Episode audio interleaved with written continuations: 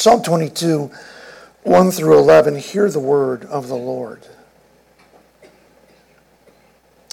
My God, my God, why have you forsaken me? Why are you so far from saving me from the words of my groaning? Oh my God, I cry by day, but you do not answer, and by, by night, but I find no rest. Yet you are holy, enthroned on the praises of Israel. And you, our fathers, trusted. They trusted, and you delivered them. To you they cried and were rescued. In you they trusted and were not put to shame. But I am a worm and not a man, scorned by mankind and despised by the people. All who see me mock me. They make mouths at me, they wag their heads. He trusts in the Lord, let him deliver him. Let him rescue him, for he delights in him. Yet you are he who took me from the womb. You made me trust you at my mother's breasts. On you was I cast from my birth, and from my mother's womb you have been my God. Be not far from me, for trouble is near, and there is none to help. This is the word of the Lord, God's holy, inspired, and inerrant word. Let's uh, pray for his help as we look into these very familiar but yet profound verses. Father, do strengthen us as we look at this familiar psalm this morning, an account that clearly refers to your Son Jesus. Uh, Christ Jesus, we pray that you'd be glorified through the proclamation of your word today. I pray that your Spirit would quicken us, our minds, and our hearts, that we could understand the truth and put it into practice today. Jesus, help us with this awesome task. We ask in your name. Amen. It was December 1944, late in World War II. Hitler's Germany was losing the war. And so, to change the course of the war, they were hoping, uh, and in a desperate attempt to, to, turn things around, they launched a counterattack against uh, American and British forces uh, in Western Europe. This would turn out to be their final attack of the war against the Americans. Their uh, surprise attack uh, caught the United States Army completely off guard.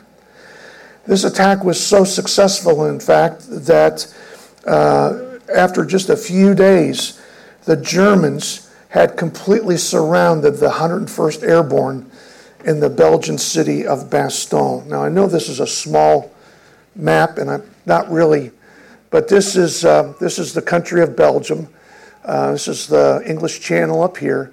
This is the city of Bastogne, and this is the lines of the American Army, the 101st Airborne in particular. Surrounding it are German forces.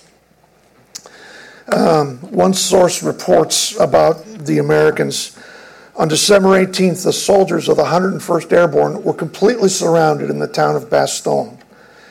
They had little ammunition, barely any food, and most soldiers didn't even have cold weather gear. Reinforcements were inbound, but it would take a week for Patton to arrive. And the Americans were in desperate shape. And around noon on December 22nd, a, a group of four German soldiers were seen walking across a snow covered field in front of an American position and waving a white flag they were brought to the American lines. They had, it said, a, a message for the commanding general, who at that time was Anthony McAuliffe. He's pictured here in the center of this uh, slide. Their ultimatum read this The fortune of war is changing. This time, the USA forces in and near Bastogne have been encircled by strong German army armored units. There is only one possibility to save the encircled USA troops from total annihilation. That is the honorable surrender of the encircled town.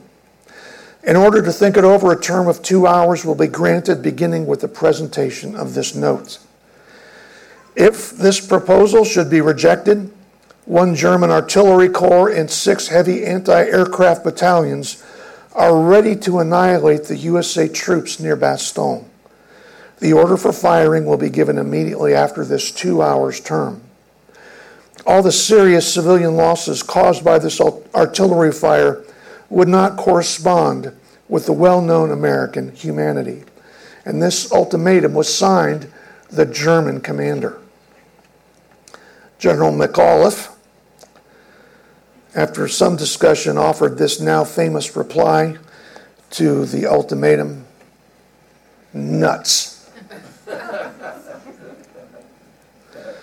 the Germans were, of course, confused by this and inquired if this was a positive or negative reply. They were informed that it was definitely negative. And so the Americans remained surrounded by the enemy with no avenue of escape. And the end of the story makes for fascinating reading, which I'll leave up to you.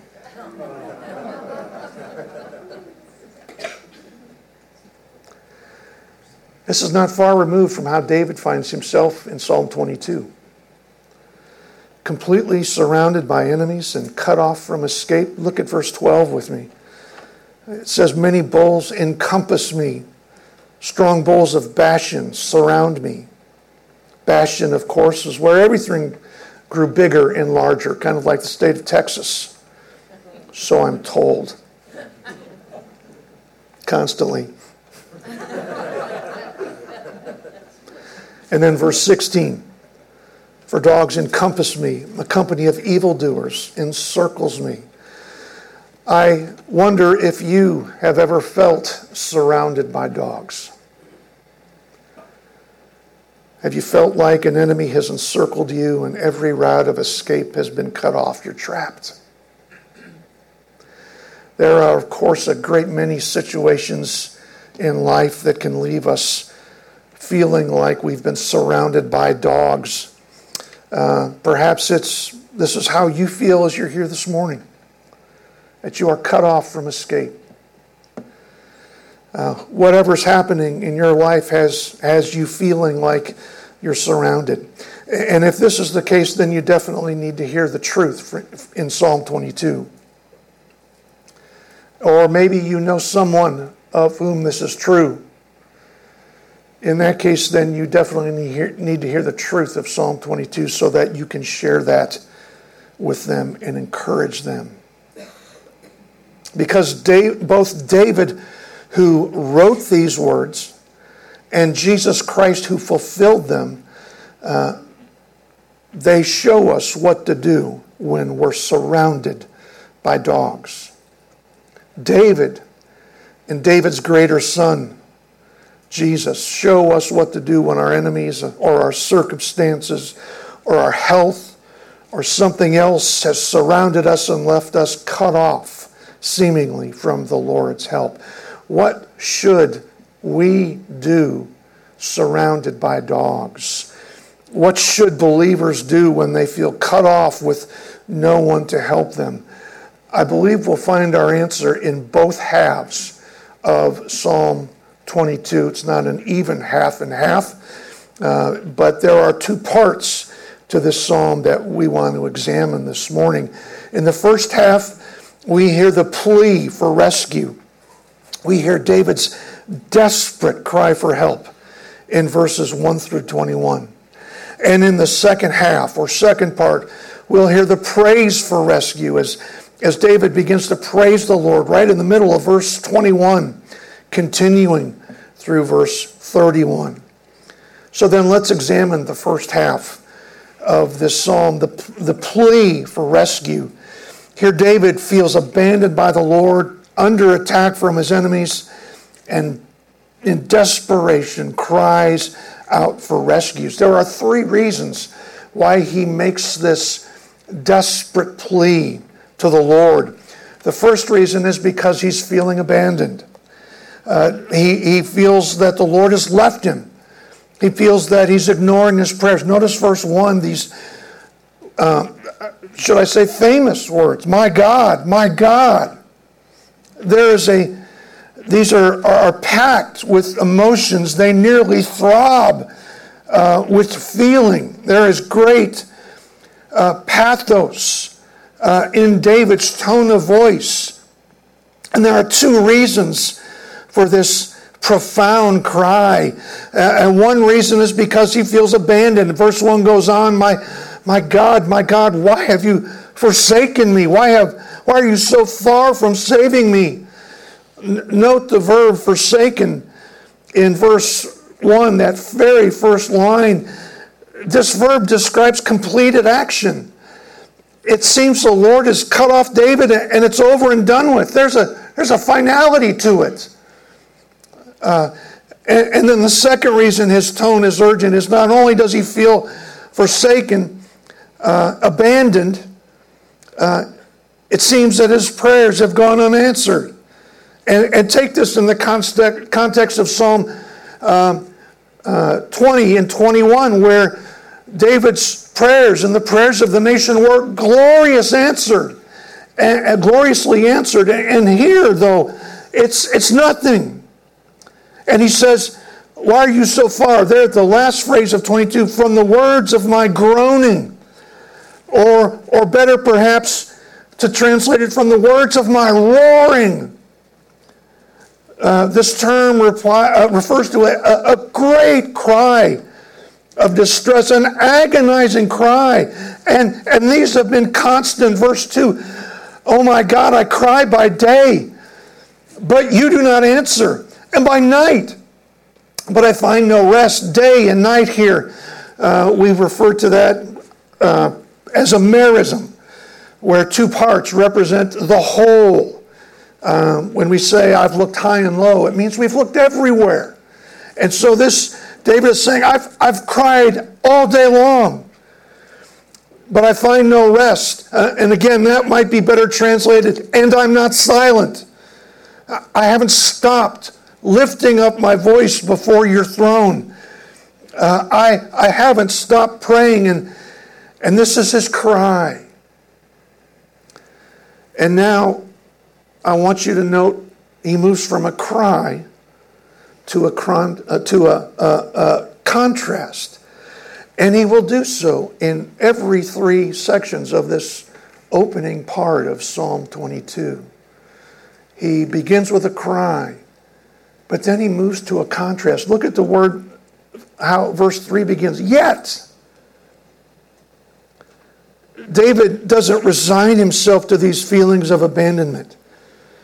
And here, with the simple word yet, he, he begins to, to stir up his faith in the Lord. One scholar put it like this David stops floundering in his own grief and flees for high ground, the highest ground of all. He looks to the very character of God. Look at what he says. Uh, Yet you are holy, enthroned on the praises of Israel.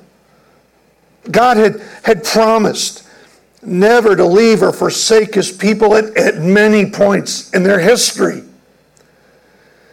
And because the Lord is holy, it's absolutely impossible for him to break those promises or to break his promise to David. Titus 1 2 says that God is a God who never lies. And Numbers 23 puts it like this God is not a man that he should lie, nor a son of man that he, he should change his mind. Has he said and will he not do it? Or has he spoken and will he not fulfill it? Oh, friend, for God to break a promise, God would stop being God. And so David appeals to the character of God. And he's, in, he's been enthroned on the praises of Israel. That refers to Israel's praise for constant answers to prayer. Uh, they, have, they have many times enthroned him on their praises as he has answered uh, their prayers. Uh, for example, in, in their deliverance from the Red Sea, uh, the Lord gloriously ex- uh, uh answered that prayer um, as Moses cried for deliverance. And then Exodus 14 contains the crossing, and Exodus 15 is, is the song that celebrates the Lord's answer to prayer. David had, had many examples like this to choose from. And that very, uh, in verse 4, in you our fathers trusted, they trusted, and you delivered them. To you they cried and were rescued, and you they trusted and, and were not put to shame. Notice the last word and, and read that with a twinkle in your eye. Were not put to shame. That's understatement. This is an example of understatement. He, he's going to do this several times here. It's not just that they were not put to shame. Uh, Moses and the Israelites at the Red Sea, was it? Well, they, they yeah, they got through. They, they uh, you know, kind of did dead man's float and they, they made it. They were, they were gloriously delivered. And so when David understates something like this, he means the opposite happened. Oh, they were, they were gloriously delivered from Pharaoh. And Pharaoh's army, they were drowned in the crushing waters of the Red Sea, and, and they triumphed over the Egyptians there. They weren't just merely not put to shame, they were delivered. And how? This is the contrast that comes after each cry. So, feeling abandoned by the Lord, David stops floundering in his own grief and flees for high ground by turning to the Lord and his word. All the way back in 1917, uh, there was a movie director named Cecil B. DeMille, well known for producing his movies on a large scale. I, I shared with you uh, one story about him before uh, at a different event in his life, but he had just finished his uh, film about Joan of Arc uh, called Joan the Woman. It was a, it was a silent movie. Um, and upon completion, he took the film to New York City uh, for the censors uh, to watch it and approve of the content. It's hard to believe that there were censors that could limit the content of movies. Boy, bring those back, huh? Well, after the screening of Joan the Woman, a minister was among the censors. He found nothing offensive in the picture. But there was a woman on the censor board eh, eh, who disagreed. There was one thing that has to be deleted. It's the line where Joan says, My God, my God, why have you forsaken me? DeMille asked her if she knew who had first spoken the line. She was evasive. It makes no difference, she claimed. It, it means that God would forsake someone, and it has to come out. It didn't. And you and I can be grateful that the person or persons who compiled the Psalms into a collection didn't edit it out either. Because there are some people like this censor who are uncomfortable with believers that feel abandoned by God. And don't like that notion. In fact, one pastor makes this comment such folks would hold that God in the New Testament era never withdraws the radiance of his face, nor allows those who fear him to walk in darkness without any light. A routine reading good Christian biography would soon cure this naive view. For example, from the life of Charles Spurgeon, he wrote this in his biography I believe it is a shallow experience that makes people always confident of what they are and where they are. And for there are times of terrible trouble that make even the most confident child of God hardly know whether he is on his head or on his heels. This is another great reason to like Charles Spurgeon. These first five verses teach us that feelings of abandonment are part of the normal Christian experience. But he also teaches us to move to higher ground to move to the highest ground, the character of God, because He's holy and cannot go back on His word, cannot break His promise to us, cannot abandon us. And because of this, David encourages us keep praying. Keep praying. The only person who was ever truly abandoned by God was the, the other person to whom these verses refer, and that's Jesus Christ. These, uh, the New Testament teaches that these verses ultimately refer to Him and find their ultimate fulfillment in Him. And for a short time, Christ was abandoned by the Father as He took our sins upon Himself and became our sin bearer. Listen to how Isaiah describes Him bearing our sins. Uh, he says, Surely he has borne our griefs and carried our sorrows. Yet we esteemed him stricken, smitten by God, and afflicted.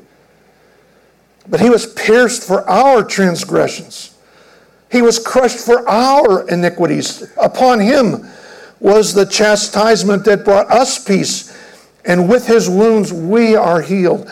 All weak like sheep have gone astray. We have turned everyone to his own way, and the Lord has laid on him the iniquity of us all. When Christ bore our sin, took our sins upon himself, and absorbed the Father's wrath in our place, the Father for a time abandoned him on the cross. The Apostle Peter says it this way he himself bore our sins in his body on the tree, that we might die to sin and live to righteousness. By his wounds you have been healed. He was abandoned briefly so that you and I would never be. So that you and I would never be. So David is desperate and cries out because he's feeling abandoned, that the Lord has left him, that the Lord's ignoring his prayers. But he goes on and he gives us another reason for this desperate cry. It's because he's being humiliated. He's being mocked and ridiculed and, and degraded. Verse 6 says, But I am a worm and not a man, scorned by mankind and despised by the people. All who see me mock me. They make mouths at me. They wag their heads. Uh, David first was the object of their verbal abuse. Scorn in verse 6 refers to uh, cutting insults, taunting. And he goes on to say he was despised, he was treated with contempt, he was looked down on. He says they made mouths at him and wagged their heads. Those are insulting gestures. And in this way, they expressed their contempt for David. He was the object of verbal abuse. And then goes on to say that he was also the object of spiritual ridicule. Verse 8 He trusts in the Lord. Let him deliver him, let him rescue him, for he delights in him. It's an amazing verse. Uh, take note of how his enemies address the Lord. Uh, they use the covenant name of God, Yahweh. And this is an indication that his enemies too claimed to be part of God's covenant people. They're familiar with the depth of David's faith, and these hypocrites hurl it back in his face and sarcastically ask him, Where's your God, David? After all, he delights in you. Why doesn't he come to help you? we saw the outcome of this verbal abuse and ridicule. It came at the very first phrase up in verse 6, yet I am a but I'm a worm and not a man. He was made to feel subhuman, regarded as worthless, nothing, nothing more than a worm like the one that ate Jonah's shade outside of Nineveh. This is his cry he cries because he's being humiliated. But, but like that first reason, here comes the contrast. Note the way verse 9 begins. This is the second time he's used that word yet. In the midst of his enemy's verbal abuse and ridicule, he again turns to higher ground, again again turns to the Lord, attempting to stir up his faith. Verse 9 says, Yet you are he who took me from the womb. You made me trust you at my mother's breasts. On you was I cast from birth, and from my mother's womb you have been my God. While these verses were literally true for Christ, they would have been poetic exaggeration for David, what is referred to as hyperbole.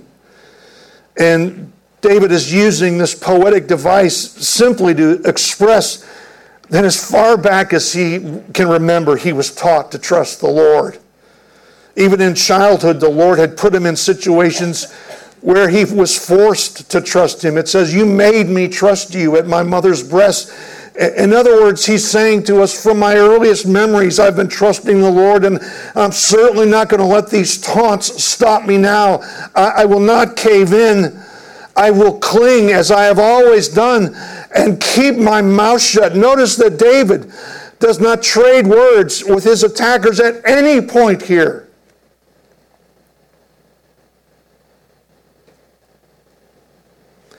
And Christ, again, literally fulfilled these verses, who was humiliated with the exact words of verse 8. The Pharisees, having memorized Psalm 22, are hurling verse 8 at, at him, not knowing that they were actually fulfilling verse 8. That's called spiritual blindness. Christ fulfilling these verses instructs us to do the same thing that David did to keep your mouth closed. Listen to Peter explain this in chapter 2 of his first letter. But if when you do good and suffer for it, you endure, this is a gracious thing in the sight of God. For to this you've been called because Christ also suffered for you, leaving you an example so that you might follow in his steps. He committed no sin, neither was deceit found in his mouth. When he was reviled, he did not revile in return. When he suffered, he did not threaten, but continued entrusting himself to him who judges justly. Ah, David makes this cry the second reason being that he was being humiliated. Cries to the Lord because he's being mocked and insulted. There's one more reason for this plea. Not only is he feeling abandoned and being humiliated, thirdly, we see that he's under attack. David's enemies had viciously attacked him and they were closing in for the kill. Again, we don't know when this took place in David's life, uh, but it was a, it was a near death experience. He, he describes this attack by his enemies uh, three ways. He says it's fierce. Look at verse 11 with me. Be not far from me, for trouble is near and there is none to help. Many bulls encompass me, strong bulls of Bashan surround me.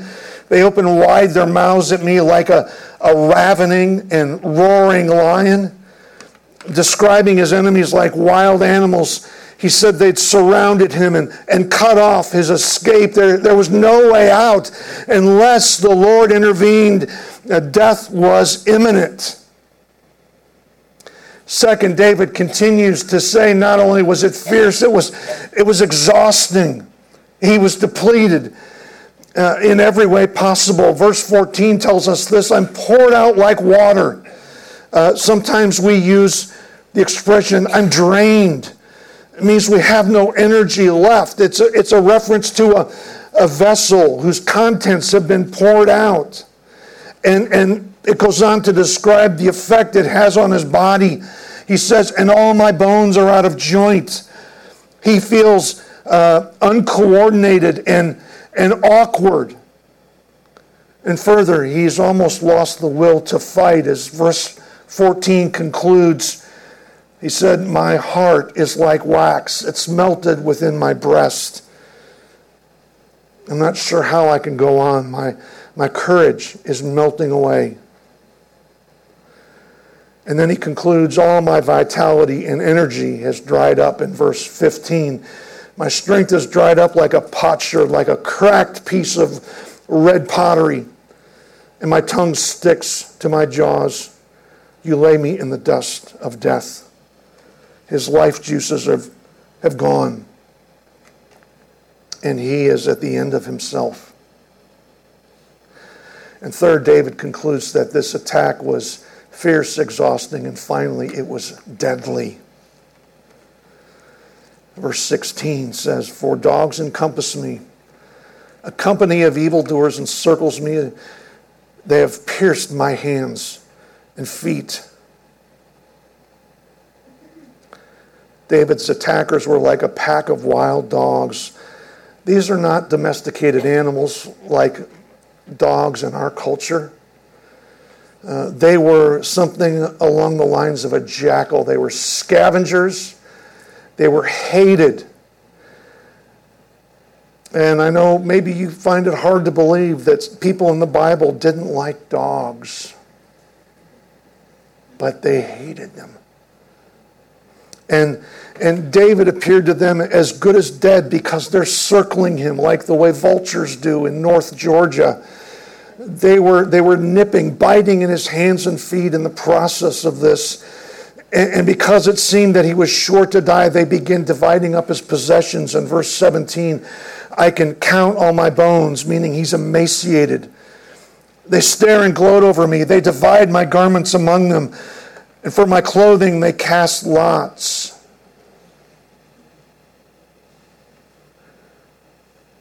This is his cry. Now, for the third time, comes the contrast. And notice verse 19 and the way it begins. But you, O Lord.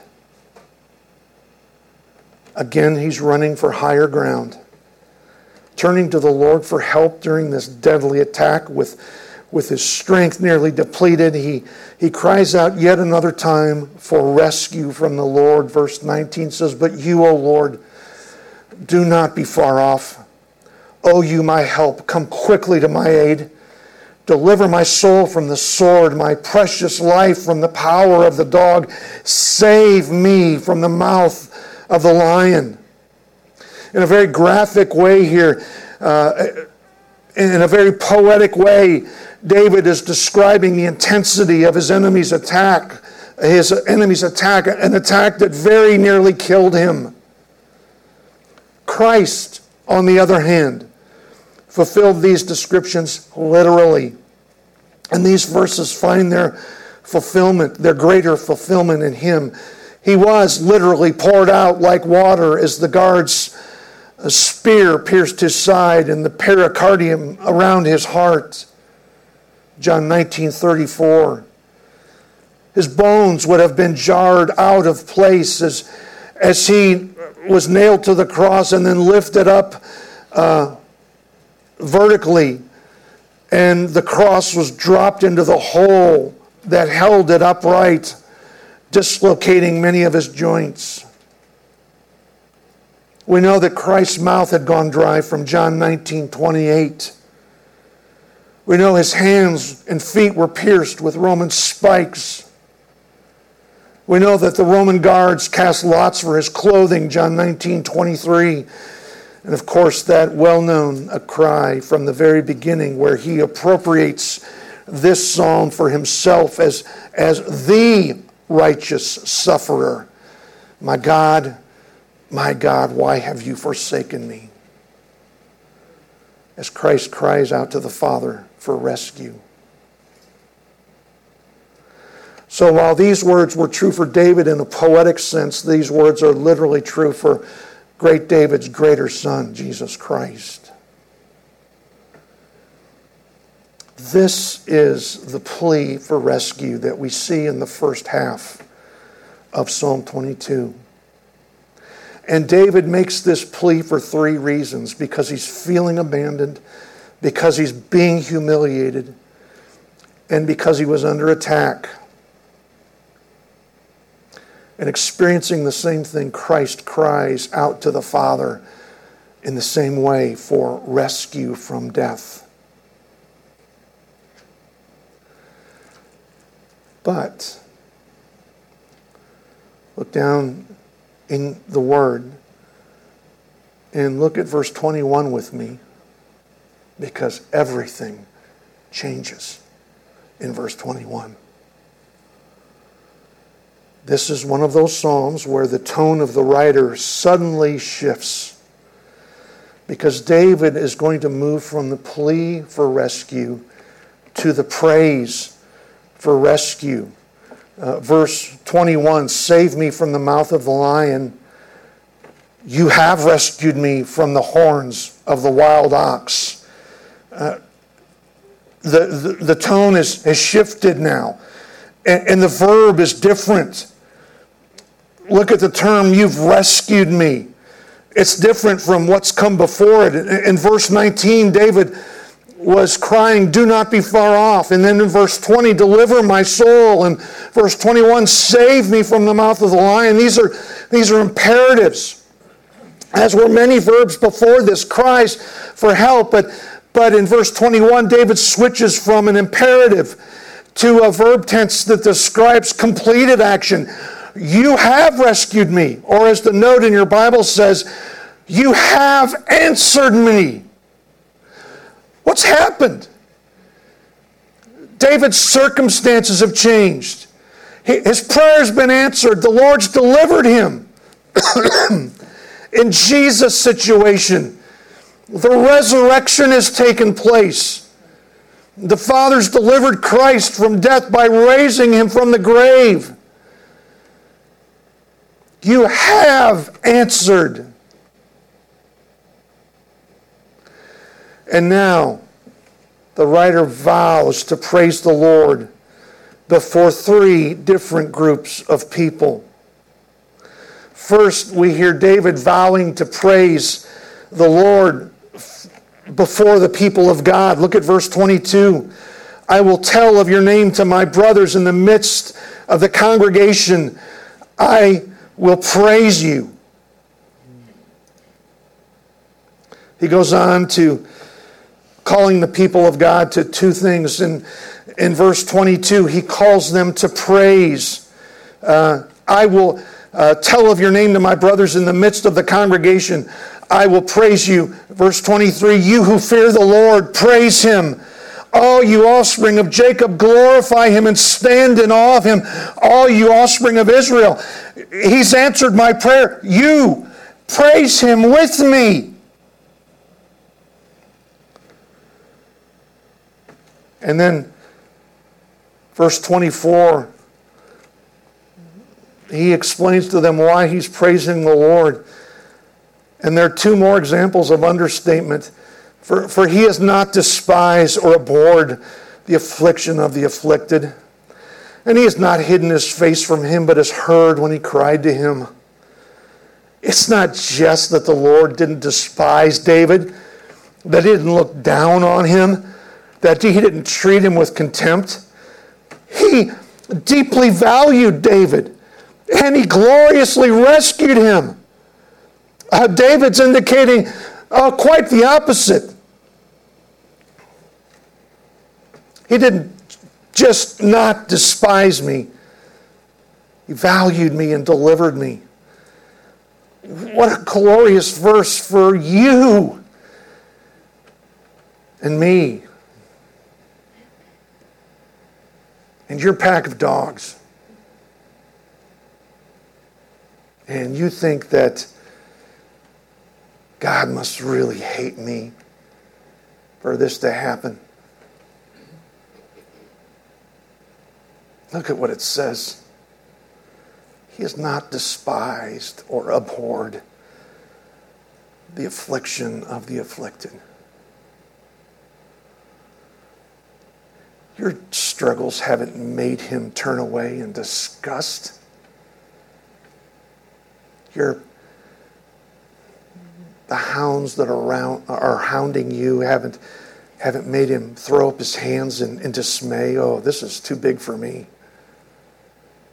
Well, quite the contrary. He values you extremely and, and has delivered, will deliver. And then the next phrase, it's the same way. He's not hidden his face from him. Uh, to, to shine your face on someone was to be gracious to him. The Lord bless you and keep you. The Lord make his face to shine upon you and give you peace, as we say in uh, Aaron's uh, benediction and from Numbers 6. He's not hidden his face from him. And of course, understatement, he means quite the opposite. Oh, God has been extraordinarily generous. He's, he's poured out his grace upon me by answering my prayer. David calls the people to worship here. Uh, he calls them to praise. But then he goes on and he calls them to courage. He calls them, oh, be courageous. Don't stop fighting. Their courage would come as, as they participated in his peace offering. Look at verse 25 with me. From you comes my praise, the Lord, that is. From the Lord comes my praise because he's answered my prayer. Uh, my vows I will perform before those who fear him. The afflicted shall eat and be satisfied. Those who seek him shall praise the Lord. This is described in Leviticus chapter 7, where David vows to make a peace offering. This is where an animal would be sacrificed while David stood by the altar and declared what God had done. And then, following the sacrifice, his family, his servants, the Levites serving at the temple there, and any needy would have been invited to feast on that sacrificed animal. They would literally taste the Lord's goodness to David, and they would be encouraged. And then David offers further encouragement at the end of verse 26. Look at these words May your hearts live forever. Keep fighting. Keep fighting my heart nearly melted. I, I nearly lost my courage. May your hearts live forever. Keep fighting. When you're surrounded by dogs, keep fighting. And above all, keep on praying, for the Lord answers prayer. You that hear my voice, he shouted in the temple. When you're surrounded by dogs, keep on fighting. And above all, keep on praying, for the Lord answers prayer. You need to hear it today. When you're surrounded by dogs, keep fighting. And above all, keep on praying, for the Lord answers prayer. Amen. So David vows to, to praise the Lord in front of the people of God. This is what he did. You're not going to believe it. Second, he vows to praise the Lord to all the nations, to tell the nations how the Lord answers prayer and delivers his people. Look at verse 27. All the ends of the earth shall remember and turn to the Lord, and all the families of the nations shall worship before you. For kingship belongs to the Lord, and he rules over the nations. Oh, when the people of the world hear what God had done for David, how the Lord heard his cry and delivered him, and how the Lord does this for all his saints, they will turn to the Lord in faith, trust in him, and bow before him. And further, David says that this will include all kinds of people the healthy and the dying, as he says in verse 29 all the prosperous of the earth eat and worship. Before him shall bow all who go down to the dust, even the one who could not keep himself alive. Through David, then, people all over the world would hear how the Lord answers his people's prayers and delivers them. And through Jesus Christ, all kinds of people from all over the world will hear the good news of his payment for sin on the cross, how he died to save them from the wrath of God, and they will turn to him in repentance and faith, trusting in his atoning death on the cross. This, of course, took place when Jesus charged his disciples Go therefore and make disciples of all nations. Baptizing them in the name of the Father and of the Son and of the Holy Spirit, teaching them to observe all that I've commanded you. David vowed to praise the Lord before all nations. And finally, he vows to praise the Lord to future generations. Those who aren't even born will hear that God is righteous and delivers his people. Look at verse 30 posterity shall serve him. It shall be told of the Lord to the coming generation.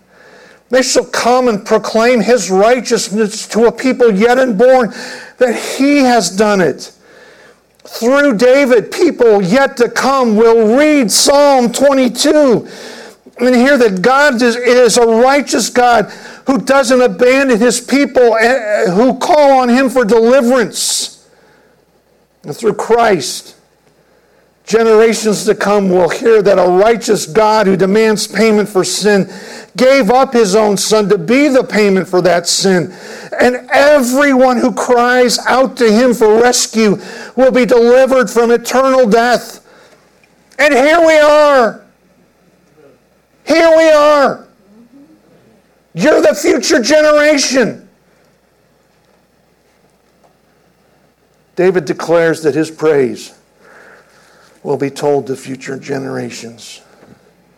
This is his praise for rescue. In the second half, the desperate cry shifts to a declaration for the Lord's deliverance. And, and when David's great son literally fulfilled these words, he too declared how the Father delivered people from sin and death. He declared the good news of his payment for sin to God's people, to all nations, and to future generations. So, what should you and I do when we're surrounded by dogs? When we feel cut off, surrounded with no avenue of escape?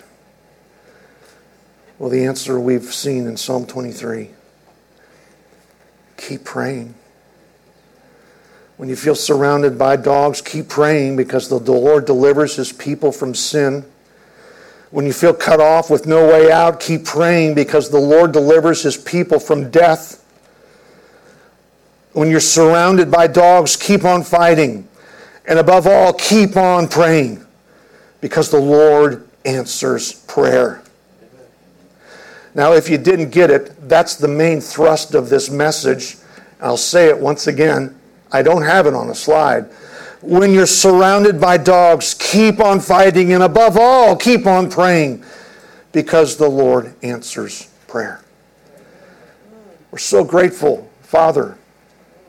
And Lord Jesus, we're so profoundly thankful that you are holy and you cannot break your promises. You have demonstrated through Israel's history, throughout the New Testament, that you are a faithful God who helps his people, delivers them from sin, and, and worst of all, the death of being eternally separated. Thank you, Jesus, for, for bearing our sin and for enduring abandonment by the Father as you were our sin bearer on that afternoon. Thank you that through faith in you, we can have eternal life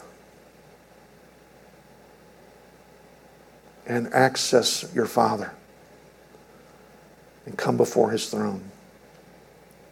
I want to pray for those in the room who feel as if they're under attack and surrounded, growing hopeless, becoming desperate because they feel cut off. There's no way out.